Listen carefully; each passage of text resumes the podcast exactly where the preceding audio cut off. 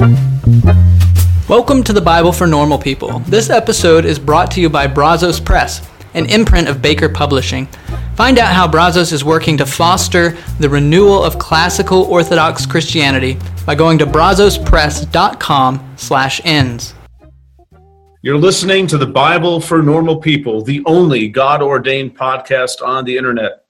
Serious talk about the sacred book. I'm Pete Enns. And I'm Jared Byas. Welcome, everyone, back to the conversation. Today, we're going to be talking about a perennial question that comes up again and again in the Bible. What do we do with violence in the Old Testament, in the New Testament, sometimes commanded by God? And how does that square with the idea of God as loving? And for this conversation, we're talking with Pastor Brian Zahnd. He's the pastor of Word of Life Church uh, and author of several books. His latest is called Sinners in the Hands of a Loving God, where he deals with this question of divine violence. His uh, other books that also take a, a stance of peace, a, a farewell to Mars, um, and many others that you can look up. Really a good conversation because, as you'll see in it, while we, we, we are looking at the idea of divine violence, we can't help but get back into the question of what is the Bible and what do we do with it? Because it's through the lens of the Bible that we are able to address this question of divine violence. And so how we read it becomes really important. And we'll hear from Brian on sort of how he uh, um, how he comes to the Bible, how he comes to the text, and is able to navigate these very difficult questions that people have been asking for centuries. So, a really good conversation. We enjoyed it. I hope you do as well. Christ upon the cross is paradoxically the clearest revelation of who God is. So, when we look at Christ upon the cross, that's not what God does in order to forgive. That's who God is. And Jesus is embodying the very nature of the Father. So that when Jesus says, Father, forgive them, what does the Father say? Of course. Of course, this is what we do. And that is the embodiment of that. Well, Brian, you know, a lot of people know you through, you know, your website and your writing and also your your very active Twitter life um, about violence, and you talk about that a lot. So, just maybe help us understand how you came to this point where talking out and speaking out against violence in Christianity is such a prominent thing for you. You know, I uh, well, first of all, thank you for having me, Peter. And uh, I, this hasn't always been my position. I mean, I take a position of nonviolence, and I make a distinction I don't call myself a pacifist. A pacifist or pacifism is a is a position. It's an it's a political ethic that one could adopt apart from Jesus. I respect that. I even admire that, but that's definitely not me. Uh, I have I can be a violent person. I know that about myself. And throughout most of my life, I was a supporter of American military adventures and thought that this was completely consistent with following Jesus. But about 12, 13 years ago, I'm, I'm 57 now, so we're talking when I was 45 or so, I really came to a moment where I had to begin to reconsider that. And I came to the conviction that Jesus, as the embodiment of the Logos of God, really did not only teach, but model and live and die and was resurrected nonviolently. And so that forced me to begin to rethink things. And I take the Bible quite seriously. I've been reading it, you know, every day. And since I was 15, I've written about 3,286 sermons. that is the correct number, actually. I didn't just make that number up. That's the number.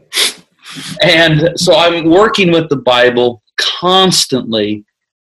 And I know this much. I know if you want to use the Bible to endorse violence, that's really pretty easy to do. Uh, I see how that's done, but I think ultimately that's unfaithful to the revelation of God in Christ. And so, how did I get here? I don't know. I just stayed on the journey with Jesus, and something happened that made me go against what I'd assumed most of my life. And uh, if if you want to talk in terms of professionally, I mean, this was a very risky move for me. So I had nothing to gain in the conventional sense of success and numbers and all of that.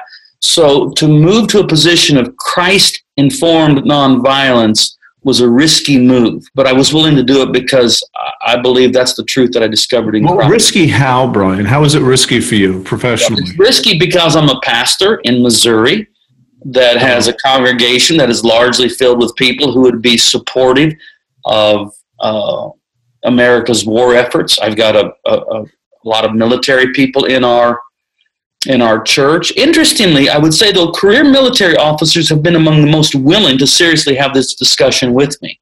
They seem to actually be more willing to talk about this and rethink things than just the average person out there who likes to you know just simply say thank you for your service and let the let the soldier get on the airplane first, but has never really bothered to think, okay, how does the waging of war line up with following Christ? And so to begin to preach like, I mean, just like I'm talking like now, to say those kinds of sentences uh, in a pulpit in Missouri, in what would at one point have been considered kind of a you know, conservative, charismatic, evangelical church. That's, that's very risky. I mean, it cost me a thousand members if you want to get right down to it. So yeah, it was risky. Mm. Well, say, could you say a little bit more, given that context and your humility that you just uh, kind of displayed by saying, "Hey, if you want to support violence in the Bible, that's easy to do." You know, talk a little bit about what was the thing that shifted your thoughts on this. If it's there, that was your um, kind of default position given your your training and growing up and then there's something that changed and you said well it wasn't just a plain reading of the bible because you could easily kind of justify violence in that way so what sort of changed in you and how you I'm, I'm hesitant to do this but i'm going to have to you've you've forced me into a corner so i'm going to have to tell you a mystical experience hmm. now now, when I tell of a mystical experience, I cannot prove this and it can't be disproven. I bear witness to it and let the listener decide. Um, but about the year 2004, that was when I was 45, that was 12, 13 years ago, I was in prayer one day. And just, I was just, I was doing this exercise I call sitting with Jesus. It's a form of contemplative prayer where it's, as it sounds, on simply seeking to acknowledge the presence of Christ and sit quietly in that presence. And as I did that, suddenly it was like a, a, a, surveillance video played in my head, and I was reminded of something that I had forgotten. And, and I really hadn't had any reason to think about it for, well, it's something that happened in 1991, so it was like 13 years earlier. And it was the, it was the, it was the day of the, the first invasion of Iraq, Desert Storm. And this was pretty much pre internet. So uh, I had the radio on in my pastoral study all day long. And I was kind of listening, and, and we were getting ready to go to war. And I was excited about it. And so as soon as the day was over, I rushed home. Some friends came over. We ordered pizza. We turned on CNN and we watched war. You know, this is what made Wolf Blitzer famous. America's pastor had prayed with America's president and had blessed this endeavor. And I watched a war on TV. America won. And I thought it was awesome. And I was very entertained and ate my pizza. And that was that. Well, that whole episode was played back in my mind then in 2004 as I was sitting with Jesus. And, and here's what I say I heard Jesus say, Brian, that was your worst sin. And I was devastated. And I wept and I repented, and that's what put me on a new track. So that's that's my Damascus Road experience. And, I, and I'm like Paul about it. I just, I'll tell you the story. This is what happened. I bear witness to it. Let the listener make of it what they will. But that's really what happened. It was, it was sudden, it was dramatic, and it was mystical. Well, I'll tell you, Brian, one thing that I figured out in my life is that I have no idea what God is up to. Mm-hmm. So if that happened to you, that and it came out of the blue. I wasn't looking yeah. Sure. Yeah. And I think it's nice, you know, when we have God moments like that, that sort of set things straight for us, it's, it's a wonderful moment. Um, So okay, so you. But, but then I was left with a task of, all right, how do I? What do I do with the Bible though? Well, that's the, that's the next question. So okay, what do you do with the Bible that is immersed in violence of some sort? Whether it's God commanding it, God turning a blind eye towards it. God commanding Israel to do things, God commanding right. other nations to do things to Israel. You got some moments in the New Testament too. I mean, there's a lot of violence in this book. So that's that's the disjunction that people feel, right? That you've taken this unbiblical turn by turning your back on violence and all that sort of stuff. So how how, how do you it's a big issue I know, but how do you think that through and feel free if you wanted to pick an example or two of how you well, think through it the theme of violence predominates through the Bible because I think ultimately this is the issue the Bible's trying to deal with. But it's very complicated because the construction of the Bible is mediated through those who are used by the Spirit to write the Bible. But the Bible starts out something like this In the beginning, God created everything and it was good, and God blessed it, and He created mankind, humankind, Adam from the Adama in His image, and then wrong choices were made. And as a result of the wrong choices, they found themselves outside the gates of Eden. And we have then the firstborn, the tiller of the ground, who gets in rivalry with the secondborn, the keeper of sheep. Anthropologists talk about the uh, tension as civilization begins to uh, harness agriculture, which really leads to the rise of sophisticated civilization, but the tension that created with the more nomadic uh, shepherding types. Mm-hmm. Well, anyways, the Bible tells the story. Um, Cain in a field rises up, kills Abel, lies to himself and God about it, moves east of Eden, and founds the first city. I mean, that's that's the summary of, of how of how that goes and things then exponentially get out of control with violence. It's very interesting that in the days of Noah that lead to the flood, the only sin that is specifically mentioned is violence. Now, I know we imagine a lot of lurid details, especially if we're going to make a movie out of it. Right uh, but eh, all kinds of sex and all of that sort of thing. But that's not mentioned. The only sin mentioned is violence, and this is when God regrets. And then, okay, I'm just telling the story as I read it in overview. So God uh, then attempts to deal with the problem of human violence with divine violence, with his own violence. And so the, the world is drowned in a flood, all but eight. And yet that doesn't solve the problem uh, because then violence very quickly returns. And, it, and again, I'm telling you the story as it is there. And then it seems as if God adopts a new tact. And he calls Abraham, and we're on a very long, slow journey that leads all the way to Jesus. Now, um, but let, us just slow down. Let's let's talk a little bit because I want to talk a little bit about the Old Testament and violence, and understanding that dealing with the Old Testament doesn't solve the problem because there are issues in the New Testament as well. But if I ask somebody, well, did God tell Abraham to kill his son? They'll say, well, yes, he did, but God didn't actually require Abraham to go through with it. It was a test of faith. Okay.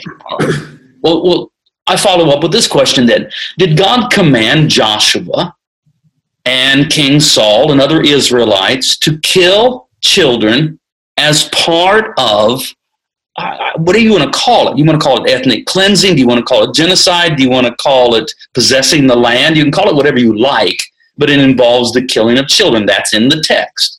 And the, and, the person will say, yes, that's, that's there.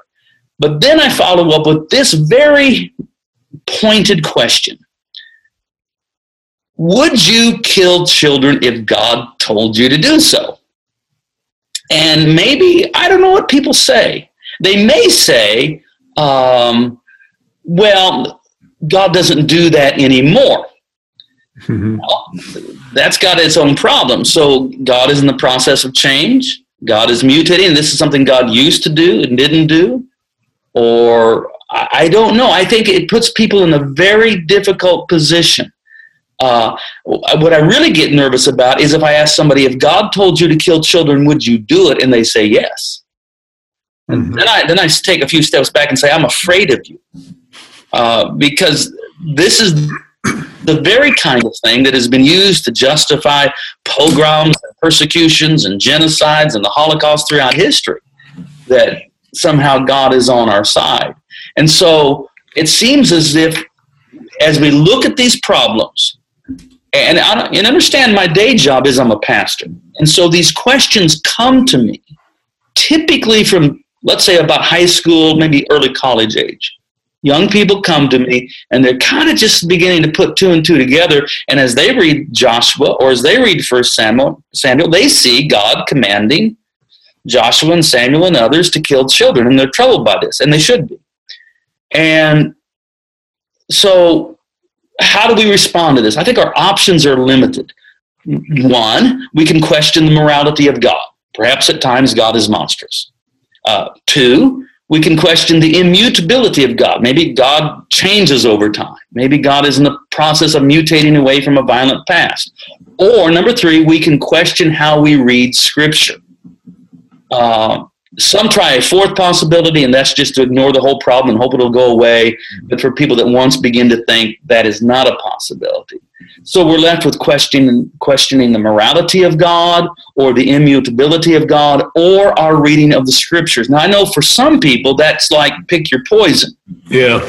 Uh, but I have finally arrived where I have to question how I read scripture.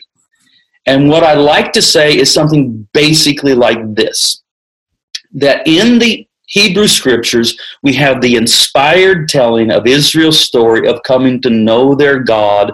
Assumptions are made along the way, but if you stay on the journey, it will lead you to Jesus. Now, I will have critics, and Peter, I know you've endured the same, that immediately charge me with being a Marcionite. Right. The second century heretic. And I said, well, let's, let's, let's clarify terms here. Marcion said that the God of Israel, Yahweh, was a demiurge, a kind of lesser god or a demon maybe, uh, and that uh, the Old Testament should just completely be, be removed from any Christian canon of Scripture. I say that the God of Abraham, Isaac, and Jacob is the father of Jesus. I read the Old Testament every day and I pray from it every day. So, whatever I am, I'm a long ways from Marcion. Uh, I do think we have to grapple with how we're going to read Scripture and how we're going to understand it. Don't you love an extra $100 in your pocket? Have a TurboTax expert file your taxes for you by March 31st to get $100 back instantly. Because no matter what moves you made last year, TurboTax makes them count. That means getting $100 back and 100% accurate taxes only from Intuit TurboTax. Must file by 331. Credit only applicable to federal filing fees with TurboTax full service. Offer can be modified or terminated at any time.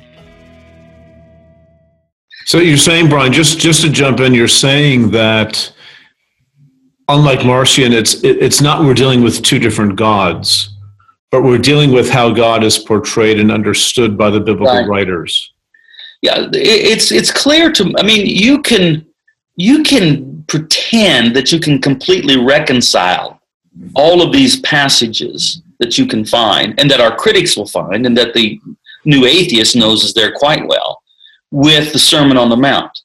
But I think that's a fool's errand. I don't think you can nicely reconcile them. Mm-hmm. I think you have to acknowledge that something is changing over time.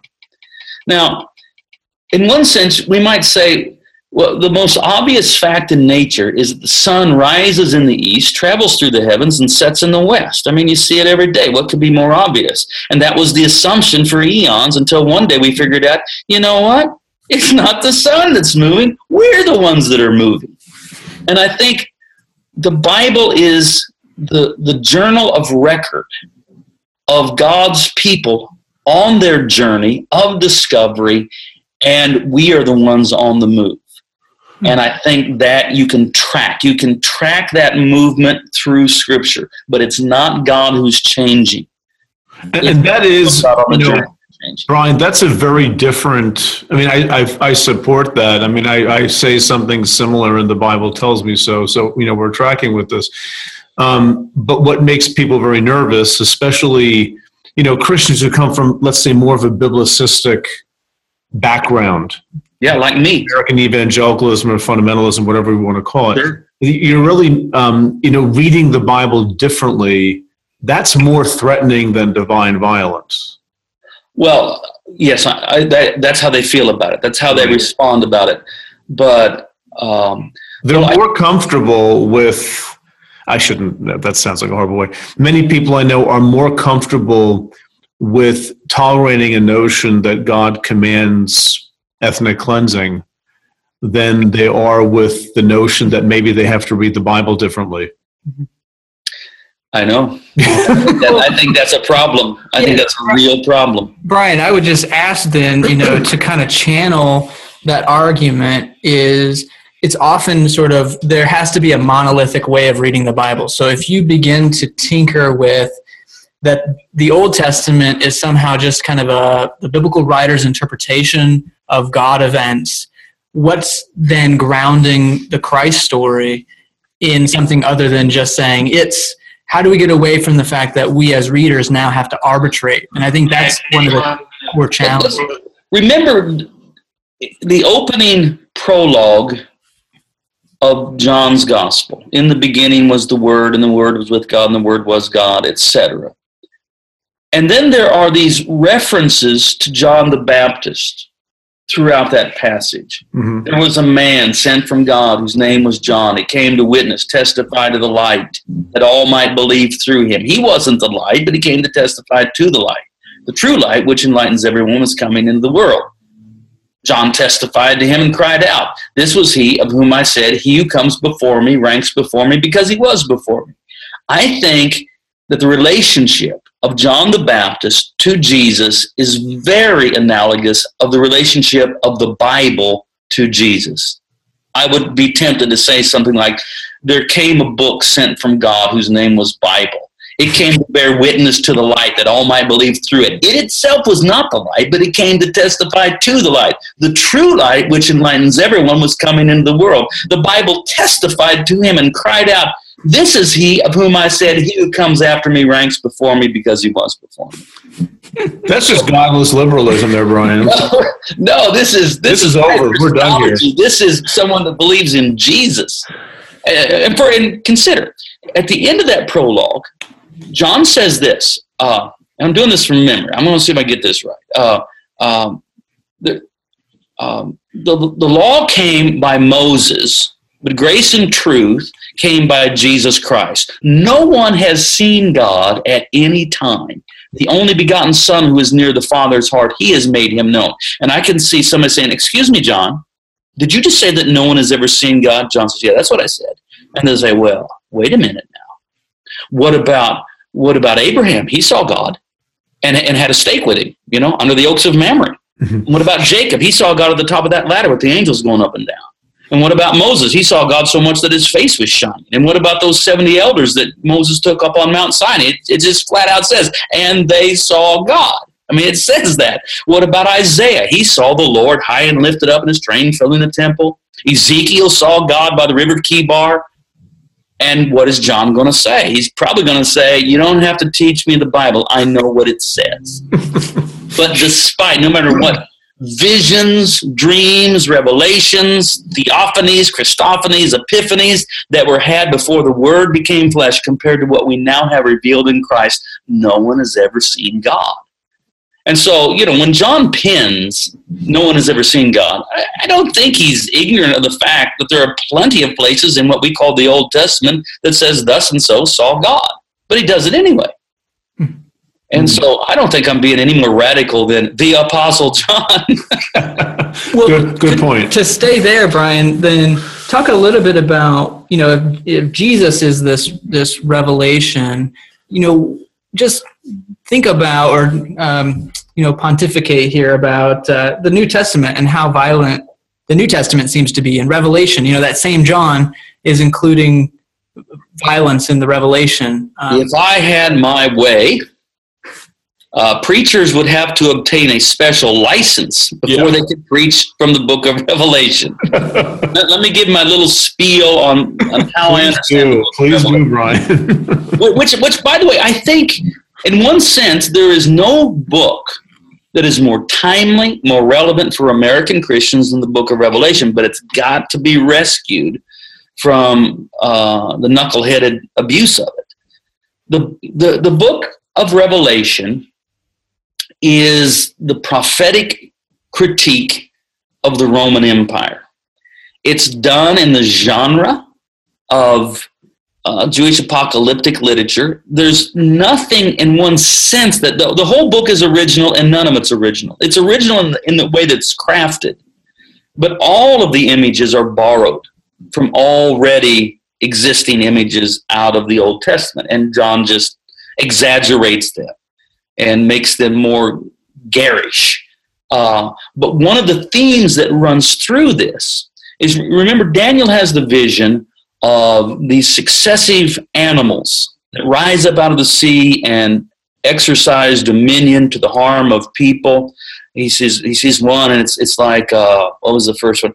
It was like a, a, lion and the next one was like a bear and the next one was like a leopard and then the fourth one was not even like an animal at all. It was just some monstrous creature. But then he sees one like a son of man that is a, a human not a beast that is given dominion. And this this this humane ruler uh, brings the rule of god with its humanity with its humane treatment to the earth. Well, John the Revelator works with that. And he, he has almost this comical aspect of a lamb, not only a lamb, a little lamb, not only a little lamb, but a little slaughtered lamb is somehow prevailing over the beasts of empire. And at one point, um, there's this moment where the scroll that is in the hand of he who sits upon the throne, which seems to have something to do with the unfolding purposes of God. And no one's worthy to break the seals. And John begins to weep, and the elder says, Well, uh, don't weep. Uh, the lion of the tribe of Judah has overcome. He says, Look, behold, look, look, the lion. And John turns looking for a lion, but he doesn't see a lion. He sees a little slaughtered lamb. And what you have in the book of Revelation is, yes, a depiction of Christ as the lamb prevailing over the beast of empire, but how does he do it? I mean, later on, when John depicts Christ as coming to prevail, um, he, he, he comes and he's he, before the battle, he's already drenched in his own blood. And he wages war with a sword not in his hand, but from his spear, from, from his mouth. I like to tell people I'm one of those that have been slain by that sword from the mouth of Jesus and then raised to newness of life. So the violence is metaphorical. I think, look, I would like to do this. I would like to list every single image in the book of Revelation. I don't know how many, it would have to be a hundred or more. And, and there would be a column and it would say metaphor, literal. And you would go through there, and then somebody would read, okay, uh, let's see, uh, Jesus as a lamb with seven eyes and seven horns. Mm, yeah, I'm thinking that's a metaphor. But then, then maybe they get Jesus on a flying white horse with a sword coming out. Ah, I think that's literal. And so they would go all the way through, and at the very end, I would say, explain your system. I mean, everything in the book is a metaphor, it's an image. Mm-hmm. None of it. There's nothing literal in it. None of it. I mean, not not the Godzilla monsters coming up out of the sea. Those are all images. And what is the what is the what are we to learn from Christ upon a flying white horse that has on his thigh, like in a political cartoon, uh, the word of God, and then a sword not in his hand but coming out of his mouth? I think we're supposed to learn that Jesus prevails not by the conventional weapons of war, but by, as Paul says, the, the weapons of our warfare are not carnal, but they're divinely powerful. And we don't wage war against flesh and blood. And, and that's depicted there in the book of John. Let's take a minute and talk about our sponsor today, Brazos Press. Brazos published Pete's The Evolution of Adam.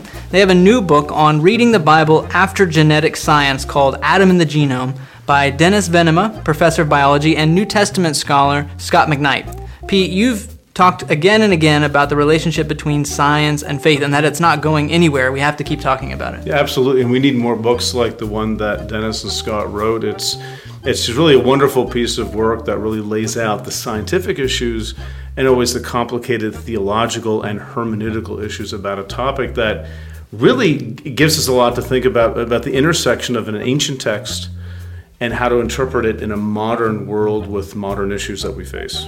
Yeah, so check out Adam and the Genome and other books by Brazos Press, uh, who is passionate about theologically grounded books on subjects of importance to the church and the world at brazospress.com/ins.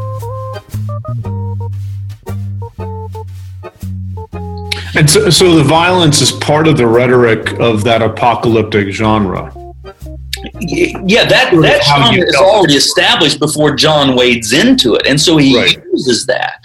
Mm. Uh, but you know the, the, the blood going 200 miles as right. high as a horse's bridle in chapter 14. That's a pretty grotesque image, but maybe uh, you know to channel. I think what you're saying, Brian. Um, that's supposed to be a grotesque image and not taken uh, as uh, obviously literally 200 miles, you know, four feet high of blood. That, yeah, and, now, and I don't want to get too technical here, Peter, yeah. but I think he, here's my own opinion, and I'll say, okay, uh, this is my opinion.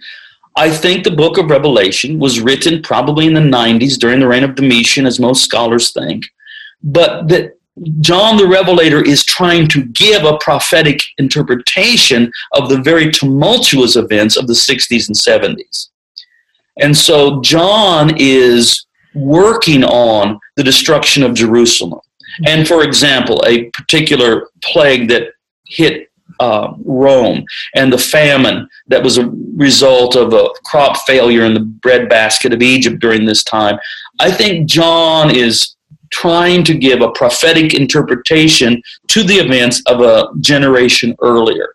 Mm-hmm. And so, as in fact the writer of Daniel does, writing in probably the 150s, but he sets his book in the time of you know Nebuchadnezzar and Cyrus and Darius because it's a little too edgy for him to write it as uh, a critique of Antiochus Epiphanes.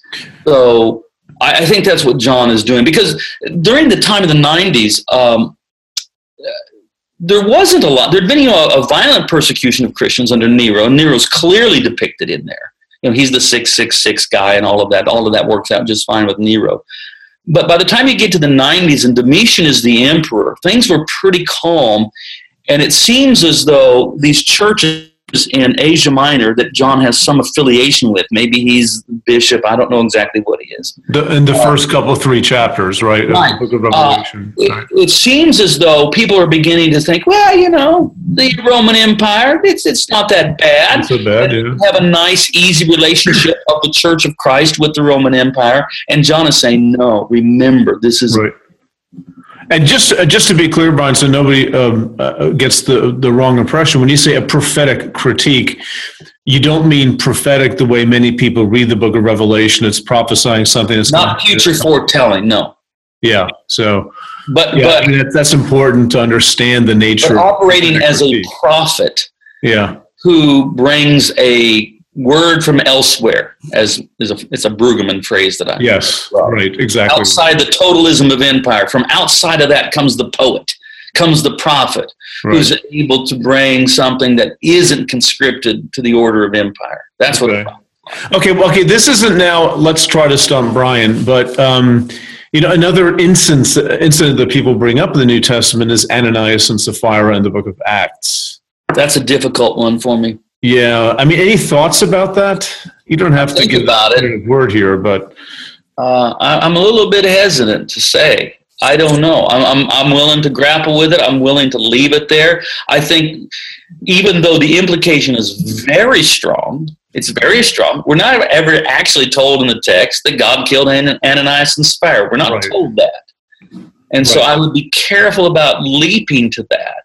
Right. Uh, but something certainly happens there. Yeah. Um, and great fear comes upon the church. Right. Uh, maybe that's good. Maybe that's not good. Uh, I I haven't been a pastor for 35 years without learning that there is this default mode we go into when something really bad happens. We want to somehow believe that God is still in charge. Mhm. Uh, I think this is where the book of Job offers a pushback on, for example, the book of Proverbs. If you read the book of Proverbs, the overriding theme is um, do good, fear God, and good things will happen to you. Which, by the way, I think is true most of the time. Fear God, you know, live a righteous life, and good things happen. That's generally true. But if you try to make it absolutely the case, fear God, uh, do righteously, and good things will happen. Job says, "Yeah, well, I got a story to tell you," Mhm. and he brings this this counter argument.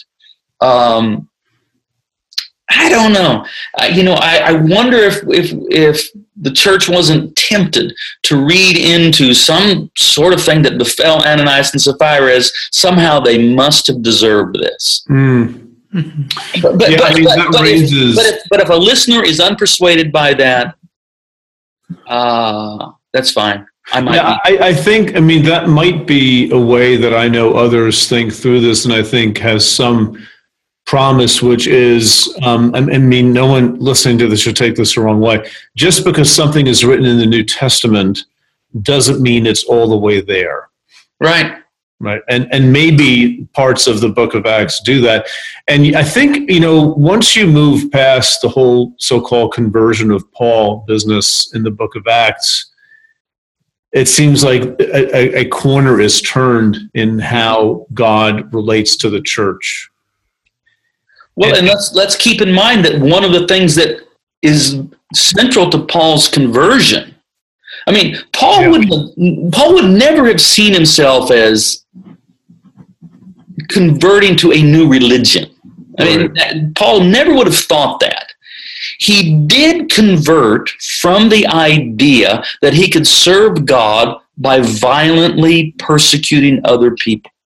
And that's that's I'm not just reading that into that's central to the story. Mm-hmm. And as Paul tells the story, he uses the word violence, and he says, "I was violently persecuting the followers of the way." And as he nears Damascus, he has this event. Who are you, Lord? I am Jesus, whom you are persecuting. And it, it kind of unravels everything, and he, he suddenly he loses his certitude or his certainty. You know, he was marching down the road. I mean, this is Saul of Tarsus, and he has it all figured out. He knows that this Jesus of Nazareth can't be the Messiah. After all, the Bible says that cursed is anyone who hangs on a tree.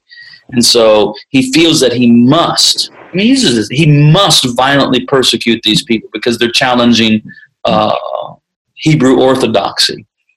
And then he has this mystical experience where he encounters the reality of the risen Christ, saying that, in fact, you're persecuting me. And now he doesn't know anything. And he has to be led by the hand like a child, and he's in the darkness. And he's in that situation for three days where he doesn't know what he believes. And then Ananias, this is a different Ananias, you know, is sent to him. And he comes in and, he's, and he addresses him, Brother Saul. And then we're told the scales fell from his eyes. It's as if his conversion is actually two stages. The first stage is that which deconstructs everything. And what he, is, what he has been so convinced is true, suddenly he realizes isn't true, and everything's fallen to pieces, and he's in the darkness. And then the second stage is when one of these Christians, these members of the way, comes to him. These, he represents those whom Saul is violently persecuting and calls him Brother Saul. Suddenly, the scales from Paul from his eyes. And he becomes a follower of Jesus and never again endorses the idea of employing violence in the service of God. Well, okay. How then does, in your opinion, how does the cross and the violence of that death fit into all of this? Mm-hmm. Because it seems like, I mean, it doesn't seem, this is what people say, like, this is an act of violence on the part of the Father. Well, it's it's a it's a hyper act of violence. It's not on the part of the Father. Um, God so loved the world that He gave His only begotten Son. N.T. Wright in his new book uh, says, unfortunately, we've been taught to read that God so hated the world that He killed His only begotten Son. Yeah. That's not what happened. I look at it this way uh, we have a world gone wrong. It's followed the Cain model of we kill our brothers, whom we call others and enemies, hide the bodies, largely behind memorials and monuments and myths and anthems and flags, and we continue this, whether it's through pharaohs or Caesars or all the way all the way down through history. This is the way we've arranged the world, and so an, an intervention must be staged. Someone that loves us must stage an intervention, and God loves the world. And through Christ, he enters into the human predicament with us. Jesus begins to announce and enact the kingdom of God in his preaching, in his table practice, and healing the sick, and all of that he does. And it reaches this moment of culmination on Good Friday when we violently send our sins into Jesus' body. Indeed, he bears our sins because we send them into him. Uh, the sins of the world are violently sinned into Jesus and he bears them. But he doesn't die like the father of Judah Maccabeus, Judah the Hammer, who, who was who died crying out for he says, Avenge my blood. And then his son Judah Maccabeus uh, launches a revolution, becomes kind of a prototype for a Messiah figure. And Jesus doesn't die like that. He doesn't die saying, Avenge my blood. He, does, he dies praying, Father, forgive them, for they know not what they do. In resurrection, we see the Father vindicating everything that Jesus did and taught. And Jesus comes back from the grave, and the first word of the new world is, Peace be with you.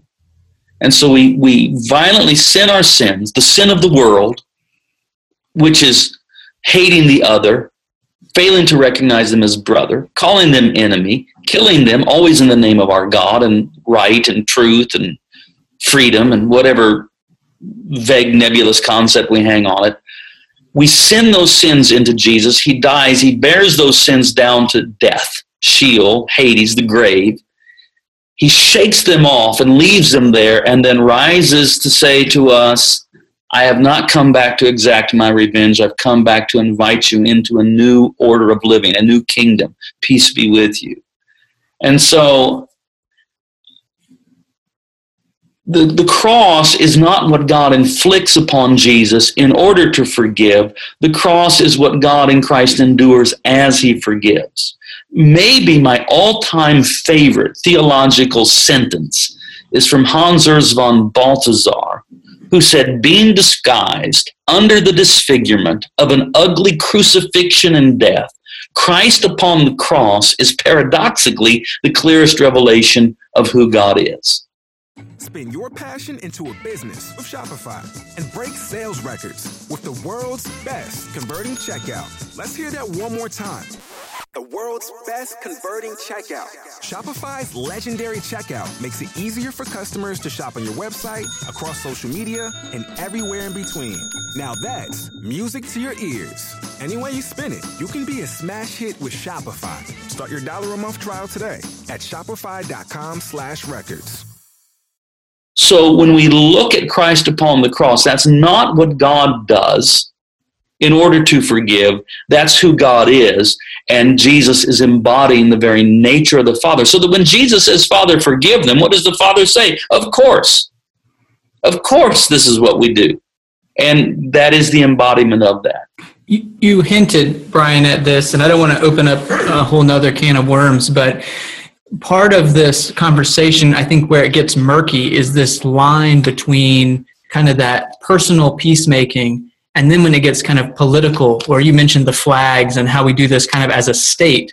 And I wonder how you how do you make that bridge of saying, you know, I had this mystical experience, I read the Bible now in this way of a peaceful toward peaceful living. How does that get into uh, public discourse around the kind of policies we should have as a country? How do you bridge that gap? How do you cross that bridge in conversation um, what are some of the things that you you might say?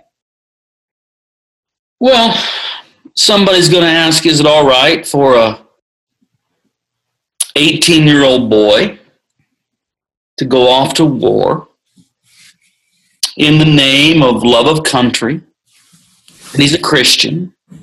And he asked God to help him do the task that he's been called to do for love of hearth and home and defend his defend his land from foreign invaders. And most American Christians will say, yes, yes, that's acceptable. I said, is it acceptable if it's an 18 year old German boy in 1942? And so what we've done is we've, we've made it absolutely impossible. I mean, most, I think most Christians at least want to find their way into an Augustinian uh, just war theory. The problem is, if you go down the road of just war, you, you have to make you have to turn every 18 year old into a theologian.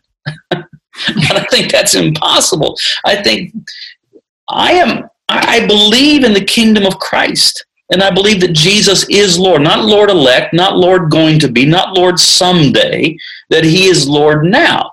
And I need to seek to embody the reign of Christ as a follower of Christ within the context of the church. Now, in this present moment, um, in my baptismal identity, I belong to the age to come. I mean, that's kind of what baptism's about.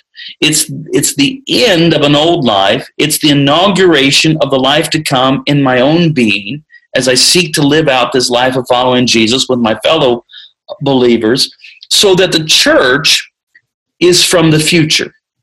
You know, if you go to a, a, a movie before they have the feature film, they show these little trailers, these previews, you know, little five minute or two minute excerpt of, of the movie that's going to come. It's not the whole movie, but it's enough to give you an idea of what it's like.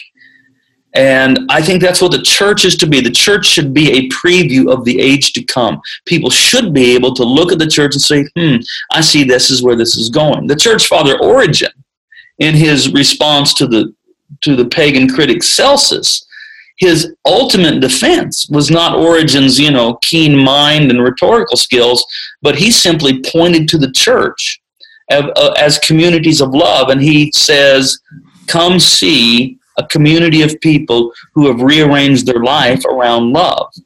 Uh, this was the order of the day, more or less, imperfectly, albeit, for the church, all the way up until you arrive with Constantine, and suddenly we have uh, the marriage of church and state this creates a problem. The, the confession that Jesus is Lord no longer carries the same weight. So Jesus gets demoted from actually being Lord to being the secretary of afterlife affairs. And mm-hmm. Jesus' task now is to get our soul into heaven when we die so that we can go ahead and baptize Caesar and let him run the world, which is, in fact, the same way that runs all the way back to Cain. Right. I, I, think I think the call of Christ into His kingdom is extraordinarily radical, and it's it's not an easy fit. I am not a Christian anarchist. I, I do believe in governance. I believe that Christians can participate in it, but I think they're always walking a thin line. Mm-hmm. For example, I do make a distinction. I understand this is a difficult distinction in some cases, but I make a distinction between a police function and the waging of war.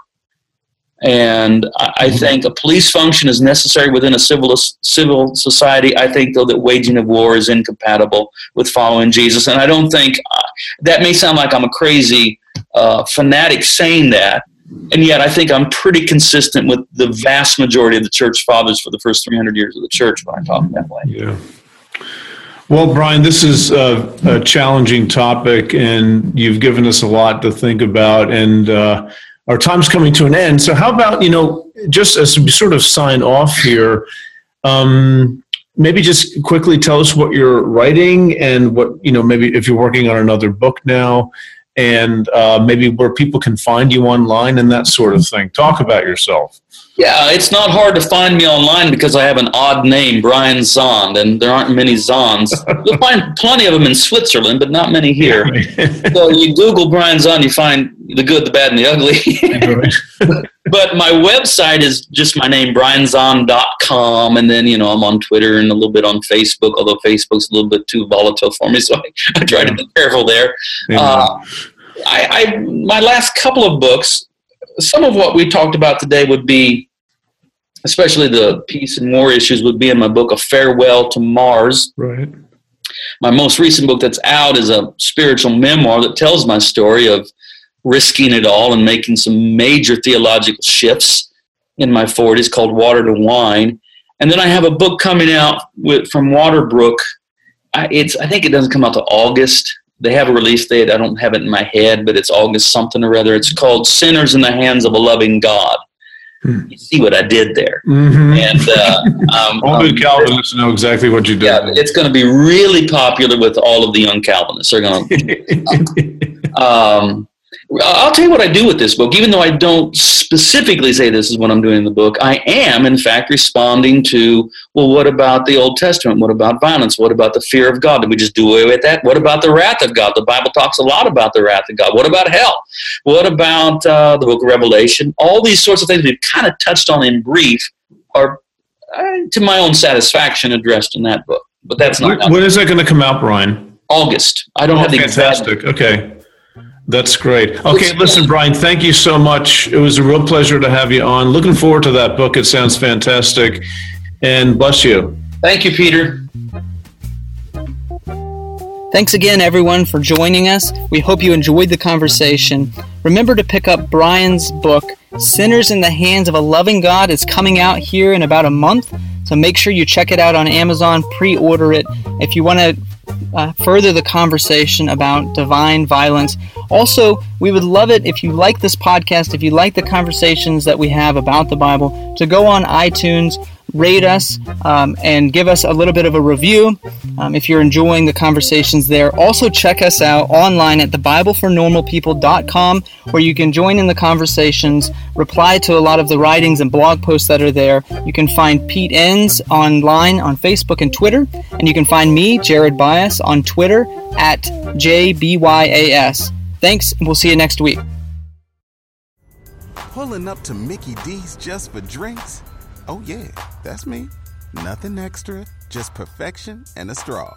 Coming in hot for the coldest cups on the block. Because there are drinks, then there are drinks from McDonald's. Mix things up with any size lemonade or sweet tea for $1.49. Perfect with our classic fries. Price and participation may vary, cannot be combined with any other offer. Ba da ba ba ba.